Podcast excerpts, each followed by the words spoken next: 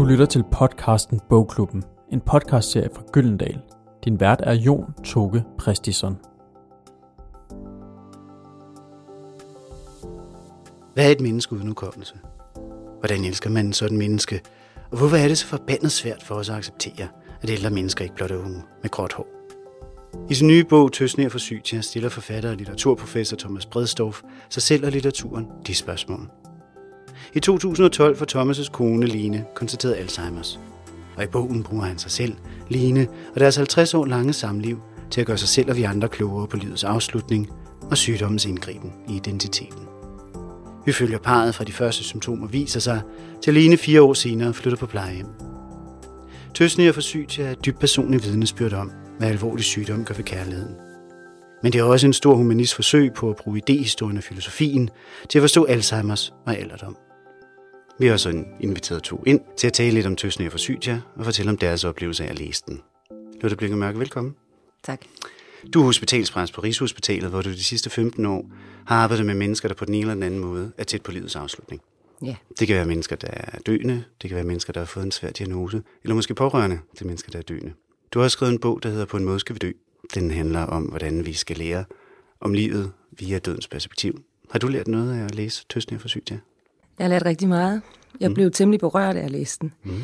Øh, fordi han formår, Thomas Bredstorff, at beskrive, øh, hvordan livet kan være, på trods af, at man har masser af sorg. Øh, og ja, jeg synes, han er vældig inspirerende, og jeg kunne genkende rigtig mange af de tanker, han gør, så mange af de betragtninger og overvejelser, øh, kan jeg genkende både fra mit eget liv, men sådan set også selvfølgelig fra mit øh, arbejdsliv. Mm. Og Lone Kylman, velkommen til. Tak. Du er journalist og en flittig foredragsholder og forfatter til en lang række bøger. Og øh, du har blandt andet skrevet bogen Afskaf alderdommen, bliv de voksnes rækker, sammen med aldringsforskeren Henning Kirk. Og så mener du, man burde drikke mere rødvin end spise kosttilskud. Ja, øh, det er der faktisk forskningsmæssigt belæg for. Mm. Altså jeg vil sige, mere rødvin på den måde, et glas eller to, når man er over 50 ja. om dagen, det betyder ikke en flaske eller to. Det er med måde. Præciseret. Mit navn er Jon Tukke Bristison, og jeg er redaktør for Gyldendals Bogklubber, og jeg er jeres vært i dagens podcast. Nu er litteratur jo ikke bare noget, vi læser. Det er også noget, der gør noget ved os. Det filtrer sig ind i os, og øh, det kan nogle gange forandre os.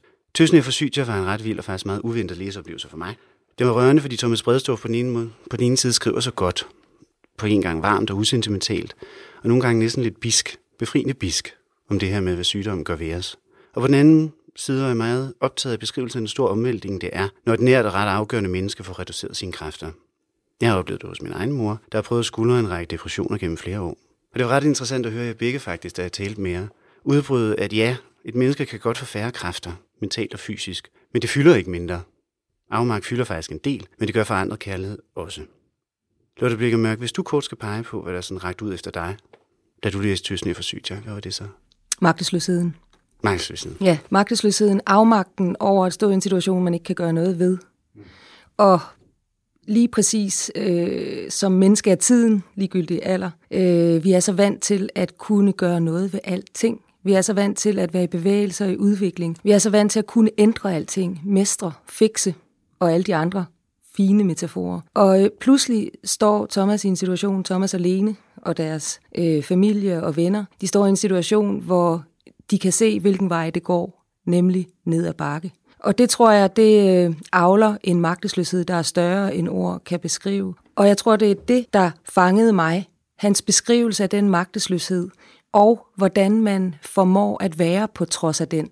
Fordi der er ikke nogen eller noget, der kan gøre noget ved den magtesløshed. Så hvordan formår man at være i den? Og det er jo noget af det, som jeg har gjort mig mange tanker om de sidste 15 år. Jeg møder hver dag mennesker, unge mennesker, ældre mennesker, der øh, ved, at de kommer til at dø af deres sygdom. Det er bare et spørgsmål om tid. Så hvordan formår de at være i det? Lone Kylman, du fortalte mig blandt andet den taknemmelighed, som der bliver givet udtryk for over for de mennesker, der står omkring de sundhedsprofessionelle, men på nogle områder jo også vinderne, rører dig ret dybt ved bogen. Jeg synes, øh, ligesom Lotte, ja. at øh, Thomas meget, meget fint beskriver, hvor svært det er, fordi øh, du har fuldstændig ret i, at vi er vant til at kunne handle. Det, der driver os til vanvid, det er, at øh, der er absolut ikke noget, vi kan gøre, som vil ændre denne her situation. Men det, som også, øh, synes jeg, og det synes jeg er et meget stort og vigtigt tema i bogen, men jeg synes også, det, der rørte mig dybt og gjorde mig meget glad og taknemmelig, og faktisk beroligede mig ved udsigten til, at jeg selv skulle komme i den situation, det er det meget smukke og meget taknemmelige portræt, Thomas tegner af de mennesker, som er omkring som er omkring Lene i den her situation, øh, som er på det plejehjem, hvor hun er, og, og har været på det værested, hvor hun kom tidligere. Den glæde og den styrke og den hjælp, det har været for Thomas, at, øh, at de her mennesker, det har virkelig været langt ud over altså som Nelson sagde, above and beyond the call of duty. De har altså gjort ting, som lå langt ud over deres øh, jobbeskrivelse, som det hedder i vores dage. Og jeg synes ikke, vi hører andet end dårlige ting og nedladende ting og forfærdelige ting øh, om folk i plejesektoren. Og derfor er det så opmuntrende at læse, at de endelig øh, bliver omtalt på en smuk og en, øh, en ordentlig og som sagt før en, en taknemmelig måde. Jeg synes, en af de ting, der virkelig driver mig til vanvid i retorikken i dag, det er den konstante omtale af varme hænder. Som om varme hænder var uden forbindelser med hjernen. Som om folk, der var i plejesektoren, var, var sådan lidt sådan nogle lidt bløde, runde nogen, som ikke behøvede at tænke sig om. Det er fuldstændig uanstændigt og forfærdeligt og nedladende, og et eller andet sted grundlaget for, at det går så dårligt mange steder.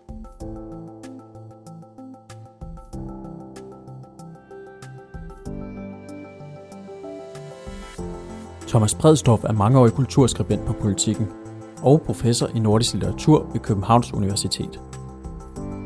Tøsne og forsygt er Thomas Bredstorffs bog nummer 19. Han startede sit forfatterskab i 1967 med bogen Særfortællere. I 1976 blev Thomas Bredstorff professor med Digternes Natur, en idehistorisk afhandling om dansk 1700-tals poesi. Han arbejdede som professor ved Københavns Universitet indtil sin pension i 2004. I 2015 vandt Thomas Bredstorff det svenske akademis nordiske pris, en pris, der også populært kaldes den lille Nobelpris.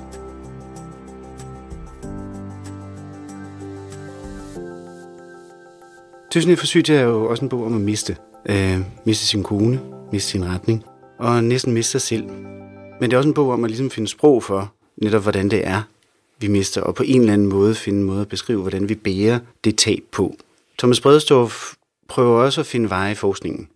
Han kigger på, hvordan man på den ene side betragter Alzheimer som en ødelagt hjerne, som man skal forsøge at fikse eller stoppe udviklingen i, eller måske stoppe sygdommen, inden den ender med at ødelægge. Men på den anden side har man også den her idé om det terapeutiske, ideen om, at man kan se mennesket som en helhed, selvom hjernen er under pres. Og så spørger han sig selv, men hvordan gør man det, når man så faktisk oplever, at hun er syg, og faktisk er en formindsket udgave af sig selv? Jeg tænker, at om end man er ved at miste den, man elsker, til Alzheimer for eksempel, eller til noget andet, så tror jeg, at de få øjeblikke, de små aha-øjeblikke, der jo også er beskrevet så fint, så fint i bogen, jeg tror, at de øh, kommer tifold igen. Altså den glæde, der er ved de øjeblikke, for eksempel at Thomas beskriver øh, Lenes improviseren ved klaveret, da hun kommer i kontakt med Hugo, musikterapeuten, som jo er et helt fantastisk menneske. De der små øjeblikke kommer til at fylde helt utrolig meget, fordi det er de små øjeblikke, hvor han ser Lene, som hun var, og det er de små øjeblikke, der minder ham om, at hun stadig er der. På en anden måde, ja, men hun er der stadigvæk. Og det er jo det, jeg også tænker på, når jeg øh, taler med mennesker på Rigshospitalet. Når jeg taler med den unge mand, der ikke er fyldt 30 år endnu, der kan sige til mig, på trods af, at han har døden stående lige for, der kan sige til mig, at han har et meningsfuldt liv. Det kan være svært for andre at forstå det, men det er jo de der små øjeblikke af meningsfuldhed. De der øjeblikke, af, mm, hvor man mærker kærligheden, hvor man mærker taknemmeligheden, som Lone også taler om. Og det er jo ret interessant det her med, at jeg taler om magtesløshed, og Lone taler om taknemmeligheden. Og det er jo de to ting, der står så smukt sammen side om side i Thomas' beskrivelse. Og det er de to ting, der står sammen i et menneskeliv, og der er med til at karakterisere et menneskeliv. Thomas siger jo også, at noget af det, som er allermest uventet ved det her, det er ændringen i relationen netop mellem ham og Lene. Jo, men det er jo klart, og det er jo også det, der optager, tror jeg, os alle sammen, øh, når vi øh, i korte øjeblik, det er jo noget, vi helst ikke beskæftiger os med, men det bliver jo selvfølgelig aktualiseret, når man læser en så fremragende beskrivelse af, hvordan det er at miste øh, sin elskede, sin partner, sin ægtefælle igennem så mange år. Man er jo at hvis man er heldig nok til at være i et så godt ægteskab, som, som Thomas og Lene havde, så, øh, eller har, må vi næsten sige, mm. af anstændighed, så, så, så må det jo være fuldstændig... Altså, man kan jo slet ikke rumme, hvor forfærdeligt det er at se den elskede forsvinde ind i et andet land, hvor man ikke kan følge med.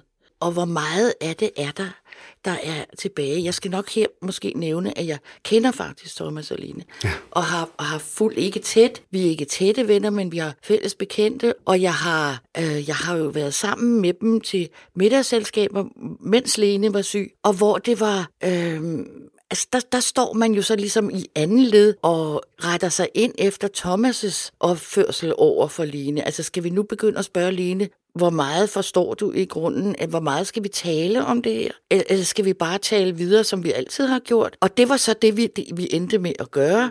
Men det kan være, at det har været anderledes hos tætte venner. Men jeg vil dog sige, at jeg inden jeg skulle herind, talte med den, den fælles ven, som vi oftest har mødtes hos. Og hun sagde, at for hende havde det været en kæmpe oplevelse at læse bogen, selvom hun er en meget, meget nær ven alene og er med hele vejen igennem. Fordi han her åbner for ting, som han ikke kunne gøre, når man sidder sammen. Og det kan vi jo, det kan vi jo godt forstå. Vi som selv lever af at skrive og, og er mere i kontakt med, hvad vi i virkeligheden selv mener, når vi skriver, end når vi taler samtidig. Jeg har da selv oplevet at sidde og skrive et eller andet, og så tænkt, som jeg troede, jeg mente, og så når jeg har læst det, så har jeg tænkt, det kan du jo ikke mene, for det er jo noget sludder.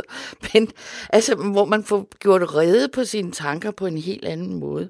Og det er jo den der proces med at skrive. Og der synes jeg jo, at han, han øh, jeg tror, det har været vanvittigt svært for Thomas, og han går på en tynd line, fordi man jo altid er bange for, gør jeg nu mig selv hovedpersonen i Lenes liv? At jeg kunne forestille mig, at det var sådan nogle tanker. Går jeg nu med det og laver en bog ud af det? Og, øh, og det synes jeg er et... Øh, jeg synes, det er fremragende løst.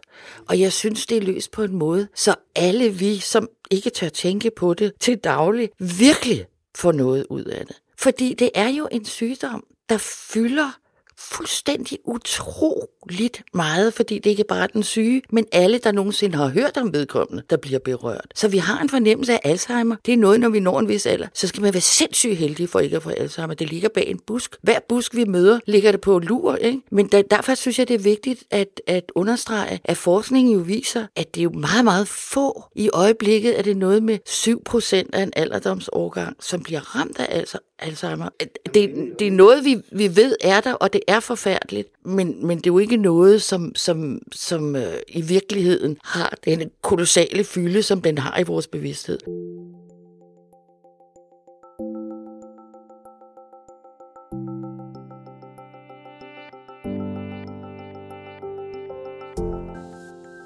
En eftermiddag midt i udredningsåret, mens Lene endnu var fuldt bevidst om alt, havde hun sagt efter en lang pause – men et menneske uden hukommelse er jo ikke noget menneske længere. Og så var der løbet en tårer ned ad hendes kind. Hun havde ikke sagt mere. Jeg havde ikke kunnet finde på noget at svare. Ingen trøst ord kunne jeg komme på. Det var jo ikke til at nægte det, hun sagde. Et menneske, der ikke er noget menneske længere.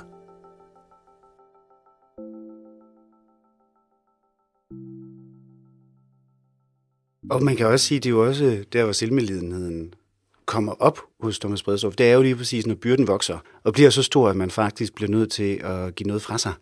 Og det er jo der, hvor kan vi rent faktisk installere strukturer, som hjælper folk med at tage den byrde fra dem, når de ikke selv ved, hvordan de skal enten bede om hjælp for det, vi er uvant med. Jo, men altså skylden vil jo være der. Han taler rigtig meget om den, Thomas også. Det er jo bare sådan, det er. Og skyld, altså det vil vi helst ikke have noget at gøre med heller som moderne mennesker. Men skyld er jo ikke kun negativ. Vi er jo skyld i mange gode ting her i verden. Og jeg tænker, skyld hænger voldsomt sammen med relationer. Så det er jo en skyld, han ikke kan komme af med. Lene af hans kone, som han elsker og omvendt. Så det er jo en skyld, man må påtage sig. Det er jo også det, han slutter med og siger, jamen altså, det er så godt, som det kan blive, og stadig fortvivlende. Sådan er den virkelighed. Men det, det er jo, altså, der er jo ikke andet at sige, end at der er nogle byrder, som livet lægger på os, uden nogen som helst påviselig grund. Det er ikke noget, man har gået ud og gjort sig skyld i, som Lotte siger. Men, men vi står i situationer, som er ubærbare, og vi har intet andet valg end at bære dem. Og der er det jo, at vi i i det, i det samfund, vi lever i, er i den usandsynligt lykkelige situation, som vi absolut ikke påskynder, at der faktisk er nogen, der kan komme og sige, nu skal jeg nok tage over for dig. Sæt dig ned og tage en kop kaffe. Og I udført, i, hvad hedder det, i udvidet betydning. Ikke? Og så er det jo, at vi får den skyld, skulle jeg ikke have klaret det her alene. Jeg havde en, en vidunderlig veninde, øh, forfatteren Jytte Borberg, som i øvrigt ville være blevet 100 år i år. Og hun mistede to sønner af aneurismer i hjernen, begge to, da de var 50 år. Og jeg lærte hende at kende lige efter en måned efter, den, den yngste var død. Og da hun fortalte mig det, så altså, hvad stiller man op over for en kvinde, der lige fortæller en, at hun har mistet to sønner, den ene for en halv år siden, eller et måned siden. Og så sagde jeg, Jytte, Jytte, hvordan kan du overhovedet sidde her og tale med mig? Altså, hvor jeg havde en eller anden fornemmelse, af, men så dyb en sorg må man ligge med aske i hovedet, eller sådan et eller og dynen over ud. Og så sagde hun, det nytter jo ikke noget at spørge om, hvorfor det skulle gå ud over mig. Det skulle det jo. Og det er også ikke alle for ondt at kunne bære livets modgang på den måde, det må jeg sige. Og jeg har, ald- jeg, jeg, har, jeg har indlysende grunde aldrig glemt men det er så fornemt. Og det, der er, det, der er det, der er kernen i det, er, at det, der er, bliver man nødt til at bære. Og så skal man være forbandet lykkelig, når der er nogen, der kan hjælpe en. Det skal man altså virkelig. Ja, for der er jo ikke nogen, der spørger, om vi kan klare det, vi bliver udsat for. Det skal vi bare. Jeg er igen hver evig eneste dag overrasket over, hvor meget mennesker kan bære. Og bedst som man tænker, nu kan der ikke hænde mig mere. Apropos at miste to børn. Jo, det kan der sørme. Jeg ser de vildeste eksempler på Rigshospitalet, hvor jeg tænker, det kan ikke lade sig gøre det der. Og det kan det bare. Livet byder, hvad livet byder. Og ofte der kan vi bare ikke finde meningen med det, der sker. Vi kan ikke finde årsagen eller forklaringen, og hvis man er i tvivl, om det er rigtigt, så kan man bare gå en tur på børnekraftafdelingen. Så finder man ud af, at der ikke er noget mening med sygdom, for eksempel. Og det er jo det, der er så vanskeligt for os mennesker, at leve i meningsløsheden. Og derfor prøver vi at finde en mening med det, finde en forklaring. Ofte vil vi gå langt for at finde den forklaring, sågar påtage os skyld for at så har vi da noget at hænge det op på. Ikke at det ændrer noget, men så har vi noget at hænge tingene op på. Så gør det det lidt bedre, lidt mere kontrol. Skyld og kontrol hænger ufattelig meget sammen.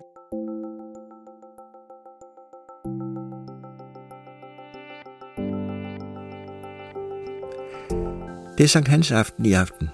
Vi har i mange år fejret den sammen med en udsøgt skare af venner i vores sommerhus.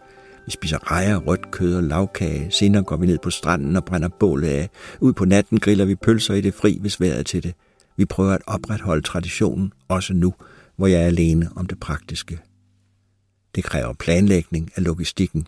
Ugen inden har jeg været op og dække bordet og ræse sengen op. Vi ankommer om eftermiddagen med råvarerne. Jeg knokler og Lene spørger, hvad der skal ske. Vi skal have Sankt Hanskilde. Hvem kommer? Kig på bordkortene, siger jeg. Sådan går eftermiddagen. Hvem kommer? Kig på bordkortene hvert kvarter da hun spørger, for jeg ved ikke, hvilken gang er jeg måske lidt kortere for hovedet. I stedet for at gå ind og studere bordet som de andre gange, bliver hun siddende ude på terrassen. Jeg kaster et blik derud.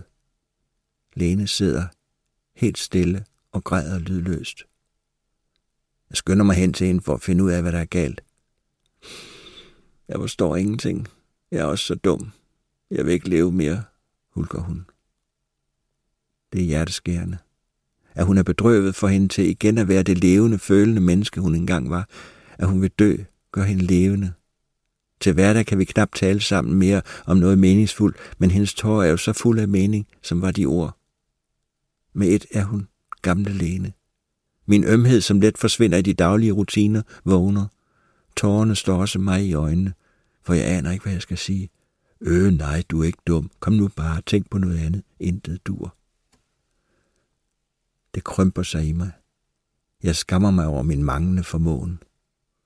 Kunne jeg dog bare finde ord, der holdt fast i sorgen, som noget vi er fælles om. I mangel af bedre går jeg ind i køkkenet og fortsætter de mange sysler, der skal udføres, inden vennerne kommer. Lidt efter ser jeg derud igen. Tårerne er væk. Hun smiler, rejser sig og ordner lidt ved roserne, kommer ind til mig, får øje på det dækkede bord, stusser som om hun ikke har set de mange tallerkener før. Skal vi have gæster? Hvem kommer? Og man kan også sige, at apropos kontrol, altså noget af det, som fylder meget ud over den taknemmelighed bogen, er jo faktisk også en art af opsang til et samfund. Han taler jo om, at øh, vi lider af det, han kalder den gerontologiske religion, som på nogle områder, han citerer et meget fint sted fra den store psykoanalytiker Jung, hvor han siger, at hvis man ikke følges ad med livet, kan man ende med at hænge stivnet i luften. Man kan ende med at være der nærmest ligner at være en umoden ældre, fordi man ikke har øvet sig i den skrøbelighed, der følger med livets forskellige Jamen, jeg synes, det er noget af det mest essentielle. Vi har en, vi har en indbygget foragt for svaghed, ja. som vi alle sammen skal være på vagt overfor. Og det frygtelige er, at, at den er endnu mere udtalt i forhold til vores egen svaghed. Vi dækker den, vi skjuler den, vi gør alle mulige krumspring, for at folk ikke skal opdage, at vi har brug for hjælp. Og det er jo, vi har i min generation, og jeg er født i 1945, jeg håber, det er blevet bedre i jeres, men jeg har endnu ikke set mange tegn på det. Men vi har, vi har, vi har ikke opøvet den ydmyghed, som det kræver at påskynde livet i alle dets former. Vi er kun tilfredse med livet, når det er fuldstændig perfekt. Jeg hører venner, som siger, hvis jeg ender i kørestol, så vil jeg kunne tage livet af mig. Jeg synes, det er den mest forfærdelige foragt for det liv, man er blevet givet. Jeg taler nu, som om det var mig, der var præst. Men, men jeg, synes, jeg synes, det er så frygteligt, og jeg synes, vi virkelig må gøre os umage for at prøve at opøve den ydmyghed. Øh, det, det kræver at forstå, at vi ikke kan alting til alle tider.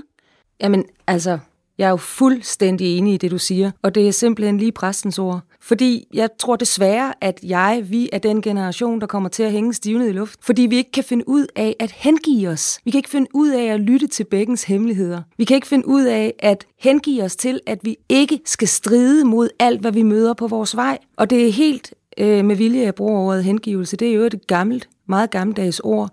Vi vil ikke hengive os til, at livet kommer til at byde os svære ting, men fordi i hengivelsen, der ligger der nemlig det, at vi er nødt til at slippe noget kontrol. Og hvad sker der, hvis vi slipper bare for en stund? Så kan vi risikere at falde. Og hvad har vi så at falde tilbage på, andet end os selv?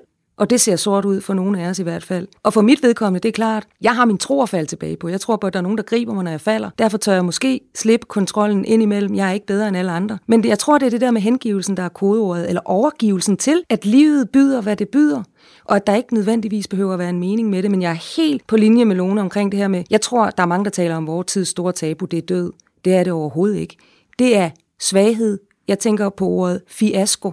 Det, he, det eneste handler om, at vi skal være en stor succes i vores eget liv. Og det er godt nok en sjov måde, succesen bliver defineret på i dag, vil jeg sige. Altså, succes for mig er faktisk også hengivelse. Og succes for mig er faktisk også at kunne være i kontakt med den svaghed, der ligger i det at være menneske. Og når der sker ting, altså det kommer an på, hvordan vi lever vores liv. Jeg er selv sat i en situation sammen med min mand, hvor vi har et barn, der er mentalt handicappet. Så hvilket også gjorde, at jeg genkendte rigtig mange ting af Thomas' ord øh, i de situationer, han står i. Tingene er bare, som de er take it or leave it.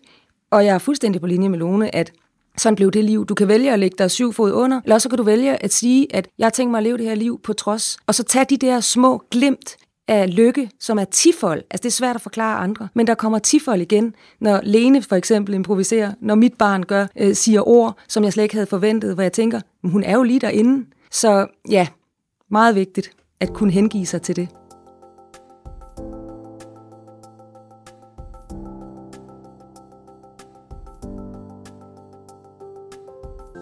Du lytter til Bogklubben, en podcast fra Gyldendal. Dagens afsnit handler om Thomas Bredstofs bog Tøsne og Forsytia.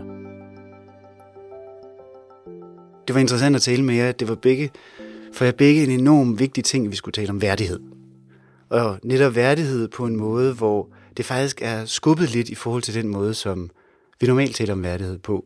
Du talte om, at, øh, eller du talte om, Lone Kylmann, at vi har en værdighedsomklamring, faktisk i forhold til, at den idé om værdighed på en eller anden måde hænger sammen med nogle idéer om netop styrke eller kontrol eller skønhed, og at den måde, vi har lyst til at være værdige på, er at fremstå ret stærkt. Jo, men jeg synes, at værdighed er, er blevet sådan et bossord, Ikke? Øh, blandt andet blev der jo sidste år givet nogle millioner til, eller jeg kan ikke huske, om det var milliarder, men det var ret mange penge, til kommunerne. Og det var sådan noget med, at for at sikre værdighed for de ældre, at vi må formode, at med udtrykket de ældre i den her forbindelse betyder de plejekrævende. For man bruger jo udtrykket ældre og plejekrævende, som om det var det samme. Jeg synes, at, at det der det bliver til et tomt ord. Værdighed er et fint ord, men det bliver berøvet alt indhold, fordi man bruger det i alle mulige øh, fuldstændig latterlige situationer. Undskyld, er det ikke værdigt? Hvad er uværdigt ved, at man er kommet i den situation, at man har mistet sine, øh, sin funktionskontrol, og man for eksempel må have nogen til at give, give, give blæ på, og, og, og man skal vaskes, og man skal plejes af andre? Er det uværdigt? Hvorfor er det uværdigt? Man er stadigvæk et menneske. Man er et menneske, som ikke har kontrol over sin lukkemuskel måske. Men er man så et uværdigt menneske? Der er nogle ting, vi bliver nødt til at have fat i og se i øjnene og lade være med at skubbe hen i et hjørne. Og, og så det der med hele tanken om, bare vi hører udtrykket de ældre, så ser vi for os et kæmpe problem og noget meget ressourcekrævende. Der er nogen, der ikke viger tilbage fra at tale om vores ældre. Og når jeg hører det, så tænker jeg altid, hvor mange ældre har den mand? Hvad gør han med dem? Får de frisk vand hver dag? Går han tur med dem? Hvad sker der? Det bliver omklamrende. Og når man bruger sådan nogle udtryk uden respekt, så bliver det omklamrende, og så er det fuldstændig utåligt, og så skal de bare klappe i. Og man skal stemme på nogle andre. Men det er jo fuldstændig korrekt. Det er jo sådan et fluffigt begreb. Og i det væsen, jeg arbejder i, sundhedsvæsenet, der bliver det brugt i flæng, og det gør det også i politik. Og det bliver netop brugt i sammen... Altså det fodrer. Den måde, de bruger begrebet på, fodrer det her med, at vores tids største tabu, det er magtesløsheden eller afmagt. Fordi det er sådan set ikke uværdigt at være afhængig af et andet menneske. Fordi jeg synes, at værdighed handler om retten til at være besvær og stadigvæk være noget værd. Og i virkeligheden, altså jeg bliver tit budt ind og skal debattere, hvad er værd, særligt hvad er en værdig død. Og jeg bliver altid så irriteret over det. Prøv at høre, døden er ikke værdig. Hvis du elsker livet, så er døden ikke værdig. Den er grim. Den er vores fjende, siger Grundtvig. Vores sidste fjende. Så døden er ikke værdig. Men man kan da håbe på, at man bliver behandlet med værdighed, når man er døende. Hvordan får vi en værdig død? Åh, oh, jeg skal i hvert fald ikke dø på sådan en kold hospitalstue, hvor der ikke er noget omsorg. Eller... Prøv at høre, værdighed eller en værdig død handler ikke om, øh, et, en stue eller et hus. Det handler om relationer. Når jeg er døende, jeg har overvejet det her mange, mange gange. Når jeg er døende, så håber jeg på og beder til og drømmer om, at der er et menneske, der tør blive stående ved min side og bliver ved med at se mig som Lotte. Ikke som et døende menneske, men som Lotte. Og det betyder, at det menneske også tror på, at jeg har noget at bidrage med, på trods af, at jeg er døende, og bliver ved med at bede mig om noget. Men det, der sker, i hvert fald også meget af det væsen, jeg arbejder i, og heldigvis er der meget godt at sige om det også, men det, der tit sker, det er, at man tror, at man skal rumme ubegrænset det der døende menneske, eller det der menneske, der øh, tilfældigvis skal bruge blæ, eller det menneske, der ikke kan finde vej hjem, fordi at man ikke må forlange noget mere. Og det er uværdigt i min optik. Man forstår slet ikke, hvor meget dom man ligger i det med værdighed, særligt politisk set og, og også i sundhedsvæsenet, fordi man tror, at man giver den anden værdighed, men det man i virkeligheden gør, det er, at man tager sine egne værdier og siger, det er værdigt for dig. Man glemmer at spørge den anden, hvad værdighed egentlig er. Vi skal alle sammen samme vej. Vi er skabt ens som mennesker, og jeg synes, det er så fantastisk fællesskabsgivende, hvis vi tør at erkende, at vi alle sammen skal den vej. Du fortalte, Lotte, også, at øh, da Thomas græd en enkelt tårer, da han oplever musikterapeuten Hugo trænge igennem til Line. Det skal måske lige sige, at det er jo, øh, Line har jo spillet rigtig, rigtig smukt hele livet fra bladet, men hun har aldrig improviseret. Og her til slut, så øh, oplever Thomas pludselig, at Hugo sætter sig ned, musikterapeuten, og spiller til Line, og så giver Line slip. Eller også måske hun ikke kan lade være at give slip. I hvert fald så vælger den her musik frem, hvor hun pludselig improviserer. Og der kommer noget, noget helt nyt. Er det nok? Nok ikke men det er noget. Og den situation, fortalte du, Lotte, der tudbrølede du. Der mm. var et eller andet der i netop den her idé om, at det, der bryder igennem og har en uventet særlighed, mm. som du også sagde tidligere, det får en ekstra øget værdi. Måske på grund af skrøbeligheden, måske på grund af afmagten, måske på grund af kontroltabet. Jo, men jeg tænker både i min egen situation, men sådan set også de mennesker, jeg møder på min vej og har mødt. Jeg tænker på det skarpe blik, de pludselig får på livet og på døden. Altså skarpe blik på livet, fordi man ser og mærker døden. Jeg tænker på den, øh, den indsigt, man pludselig får. Altså alt, hvad man ser, bliver så, øh, så intensiveret. Der var en ung mand, der fortalte mig en ret vild historie, som jeg også har skrevet om i min bog. Han var ikke 30 år, og han havde ikke langt igen, om jeg så må sige. Og han, han gav mig et billede, jeg har båret med mig siden, og som jeg meget gerne deler ud af. Han sagde, at han følte det som om, at han var blevet sat uden for den her jordklode, udstyret med en kæmpe kikkert, og så sad han og kiggede ind på jorden. Alt, hvad han så af ondt, blev ekstremt ondt, og alt, hvad han så godt, blev ekstremt godt. Og det, det er så godt sagt, altså den der skarphed, man pludselig får, når døden den står lige for. Og det er jo det, døden i al almindelighed gør, også os, der bare lever, som om vi aldrig skulle dø. Den, den stiller jo skarpt, kan man sige. Lune Kylman, kan vi, kan vi øve os, tror du, i den skrøbelighed eller den skarphed? Jeg tror, at absolut alt starter med erkendelse. Og hvis man øver sig i erkendelsen. Jeg ved det virkelig ikke. Men jeg tror, at være opmærksom på det og vide det helt inde i sig selv, det er det, er den, det, er det første skridt. Det tror jeg. Og, og så tror jeg, at øh, sådan en bog som den, vi taler om her, Thomas' bog, den kan være en meget stor hjælp. Den kan være en meget stor hjælp, fordi den kan hjælpe netop med den erkendelse, som gør, at vi kan øh, altså, ja, kan man sige sådan noget, da jeg var ung, så man sådan noget, tage sig selv op til revision. Det lyder som sådan, man sender det på et værksted. Men, men øh, vi, altså en af de gode ting, og det ved jeg faktisk, blandt andet på grund af den bog, jeg skrev med Henning Kirk, Afskaffe alderdom, bliv i de voksnes rækker. Man kan lære, så længe man lever. Det har altid heddet, så man kan ikke lære en gammel hund nye tricks. Det kan man godt, hvis den hund er et menneske. Man kan lære, så længe man lever, og man kan udvide sin erkendelse, så længe man lever. Og det kan man jo, altså, og man kan jo også opleve, så længe man lever. Og det, det er vel det, det handler om. Man kan betragte sin alderdom som dødens foregår, eller man kan betragte den som en del af livet. Og resultatet bliver jo i vid udstrækning derefter. Det ser vi jo. Ja, kan man øve sig i at se skarpt, eller i at tune ind? Øh, syv hurtige veje til at leve livet stærkt. Nej, det var virkelig ironisk ment. Jeg mm, tænker, mm. om man kan øve sig. Man kan øve sig i at løfte blikket, pille sine øjne ud af sin egen navle, og så kigge ud mod verden, kigge ud mod de mennesker, der står ved ens side, lige præcis som Thomas beskriver, så, øh, så præcist.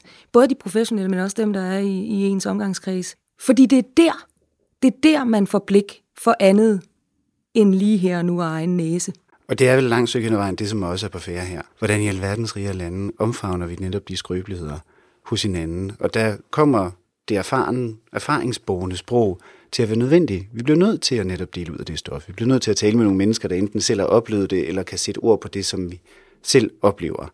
Jeg vil lige spørge her til sidst, altså hvis I sådan skulle sige, hvorfor den her bog kan noget ret særligt, eller hvis der er et eller andet, som er ret særligt ved den, hvad vil det så være? Altså en del af det er jo, at Thomas er en meget, meget dygtig skribent. Han er et klogt menneske, og han er en dygtig skribent. Og han kan tage en meget stærk og meget, meget personlig historie og gøre den vedkommende for os andre. Det er hans private historie, men han gør den personlig og ikke privat, sådan så vi andre også kan lære af den. Jeg er fuldstændig enig. Og, og det, der sker, når han skriver på den måde, det er, at vi reflekterer over vores eget liv. Det han gør, det er, at han siger, livet det er simpelthen så paradoxalt. Du har fået det, og så kommer du til at dø på en eller anden måde. Og hvordan formår du at leve på trods? Den bog, den giver så meget håb og håbløshed, mening og meningsløshed, livsmod og afmagt. Det der med, at livet det er et både over, ikke et enten eller.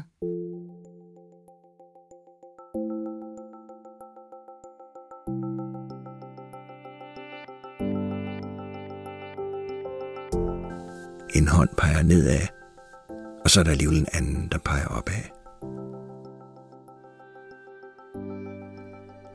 Alba er kommet til verden, mens lægen lige akkurat endnu kan knytte bånd til det lille nye væsen. På hospitalets fødegang, da de mødes første gang, er det ikke rigtigt til at følge, hvad der sker i den nyslåede bedstemors sind. En måned senere er forbindelsen der. Den tændes, som var den en elektrisk kontakt, da den lille griber fat om hendes fremstrakte finger – Lene synger lige så stille. Stille hjerte, sol går ned. Albas store grønblå øjne stiger på det mærkelige væsen med de mærkelige toner. I begyndelsen var Lene usikker på, hvad det egentlig var, der var sket. Der var noget med et barn, men om det var hendes datter eller hendes søster, der havde fået barnet, kunne hun ikke helt redde i. Det råder hun stadig rundt i. Men fra det øjeblik, hvor lille Alba havde trukket i fingeren og lyttet til sangen, var hun ikke i tvivl om, at der var et barn, og at det var vigtigt. Skal vi ikke over og besøge, siger Lene og nynner så lavs vidunderlige melodi til Åkærs stille hjerte. Den lille navn kan hun sjældent huske. Teksten til sangen heller ikke, men melodien har indtaget navnens plads. Næsten dagligt plager Lene for at komme over og hilse på.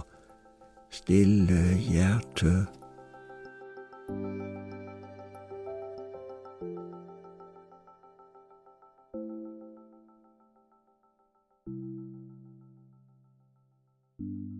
Til sidst, eller sidst, vil jeg høre, om I har en anbefaling til en anden bog, man måske kunne gå videre med herfra.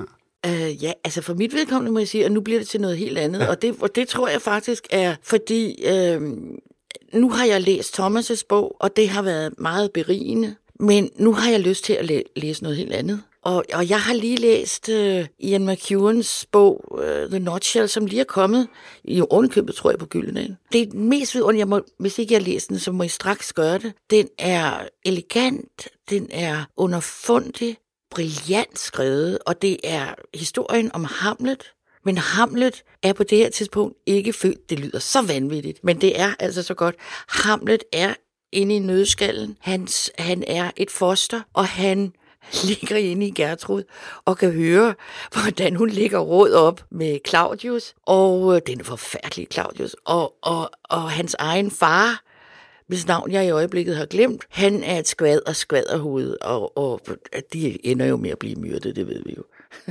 det er en fantastisk bog. Fantastisk bog. Åh, oh, godt. Ja. ja, den skal jeg altså læse. Den har overhovedet ikke noget med det at gøre, vi har Nej, talt nej, om. men nu er det en fantastisk bog. Det. Jeg er i samme genre, øh, og det er generelt. Og den her bog, jeg vil anbefale nu, handler i den grad også om, hvordan man formår at leve med den sorg, man pludselig har i livet. Og det er, øhm, det er også en bog her fra Gyldendal. Esben Kærs Min usynlige søn. Esben Kær, som er journalist, øh, mistede sin syvårige søn til kræft øh, for omkring fem års tid siden. Og har skrevet den her meget øh, personlige bog, kan man roligt sige, som både er hans selvfølgelig personlige erfaringer, men sådan set også baseret på nogle interviews med nogle ekspert, øh, eksperter, der ved noget om sorg. Og... Men grunden til, at jeg anbefaler den her bog, det er fordi, at han rent faktisk skriver om, hvordan sorgen er kærlighedens pris. Det taler vi præster meget om. Det er meget banalt. Men sorgen, det er kærlighedens pris. Det er bare fordi relationen er så stærk. Og, og han taler om, hvordan den relation aldrig bliver brudt, selvom det menneske, vi elsker, dør. Og hvordan formår vi at leve videre, både i sorgen, måske med det menneske, der forandrer sig, mens det er i livet, men også det menneske, der dør fra os. Det synes jeg er ret vigtigt. Og så formår han også at råbe folket op. Det er ikke øh, altså, det er ikke på den måde elegant, vil jeg sige. Og det er meningen, det ikke skal være det. Han formår at råbe folket op og siger, du skal selv, du kommer selv ud for at miste, og du skal selv dø. Så tænk over, hvad det er, du har mellem hænderne. Det synes jeg faktisk er ret stort. Og hvad det er, sorg gør ved dig. Du har lyttet til podcasten Bogklubben for Gyldendal. Dagens afsnit handlede om Thomas Bredstorffs bog Tøsner for Sygtja, og hvis du endnu ikke har læst bogen, så har du selvfølgelig mulighed for at bestille bogen i din bogklub og få den leveret til din postkasse. Det sker på www.gyldendalsbogklub.dk. Det her var første afsnit af Bogklubben. Du kan følge os i iTunes eller din foretrukne podcast-app ved at søge efter Bogklubben eller Gyldendal. Mit navn er Jon Toge Bristison, og dagens gæster var Lotte Blikker Mørk, hospitalspræst og forfatter, og Lone Kylmand, journalist og forfatter. Mange tak, fordi du lyttede med.